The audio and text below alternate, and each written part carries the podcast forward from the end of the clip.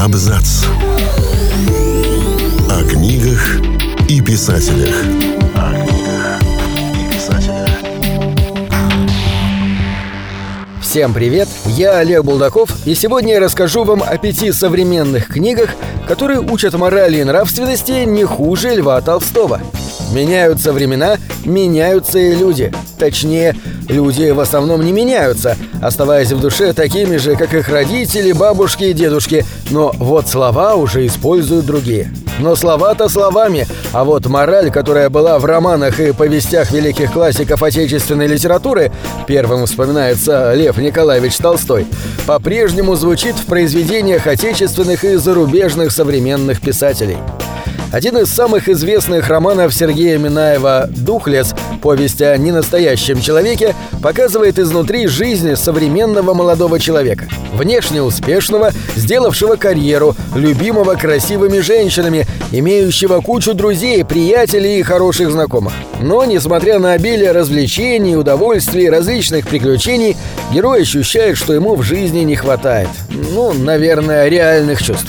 Особенно после того, как тот, кого он считал своим другом и партнером, оказывается жалким обманщиком, обвиняющим в деловой неудаче не себя и свою хитроумную жадность, а именно главного героя.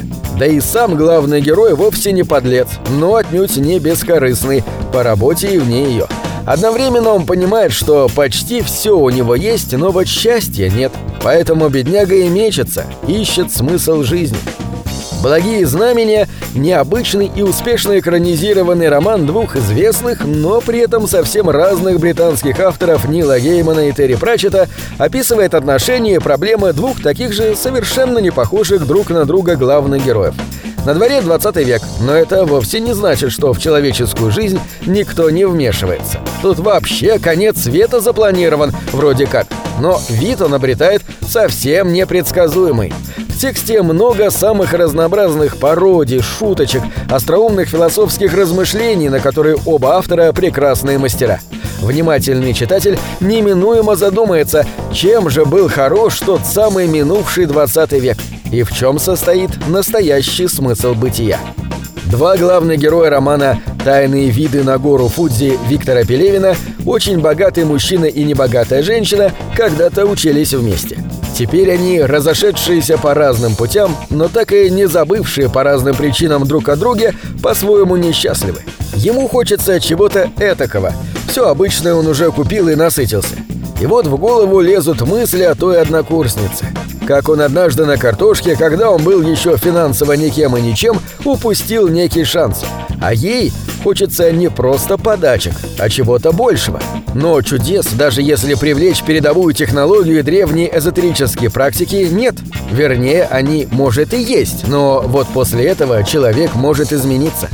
И поэтому возникает вопрос, в чем же выражается счастье и почему его действительно нельзя купить? Бестселлер в жанре фэнтези «Медное королевство» Шеннон Чакраборти примечателен тем, что автор не только подробно описывает экзотические детали жизни на средневековом Востоке, но и отражает нравственные проблемы. Жизнь главной героини по имени Нари такова, что ей больше приходится думать о выживании, чем о высоких материях. Достаточно того, что при несомненных способностях к медицине она не может получить образование, потому что она женщина. Казалось бы, для нее цель всегда должна оправдывать средства. Но нет. Пережив множество приключений, Нари обнаруживает в себе способность думать о других и стремится не только к максимальной выгоде для себя, но и защищать принципы справедливости. Она даже может пойти наперекор могущественным недругам, которые были бы так рады видеть ее союзницей. Но пробудившийся в душе героини нравственный закон становится камертоном, по которому она сверяет все поступки. Инари не только осознает, что жестокости оправдания нет, но и открыто выступает против. И последний в нашем обзоре роман «Клязьма и Укатанагон», автор Юрий Лавут-Хуторянский. В этом весьма причудливом романе переплетены несопоставимые на первый взгляд пласты повествования. Неспешно развивающийся набор современных житейских коллизий, причем не мегаполисных, а фактически деревенских. Это первое. Описание, размышления и дискуссии вокруг грандиозного даже для чистой фантастики галактического эксперимента – это второе. И вот эта смена ракурсов, помноженная на дистанцию между мироощущением нынешнего горожанина и исконно крестьянским подходом к жизни, заставляет читателя всерьез проникнуться моральными проблемами. Тяжелая жизнь. Оправдывает ли она бессмысленное насилие? Неважно, над людьми или животными.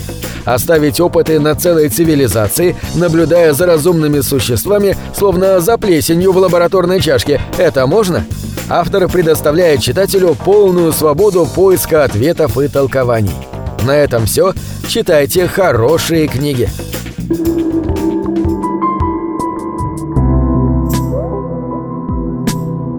Книги — это двери, что выводят тебя из четырех стен. С ними ты проживаешь другие жизни, а свою умножаешь в тысячу раз. Тысячу раз.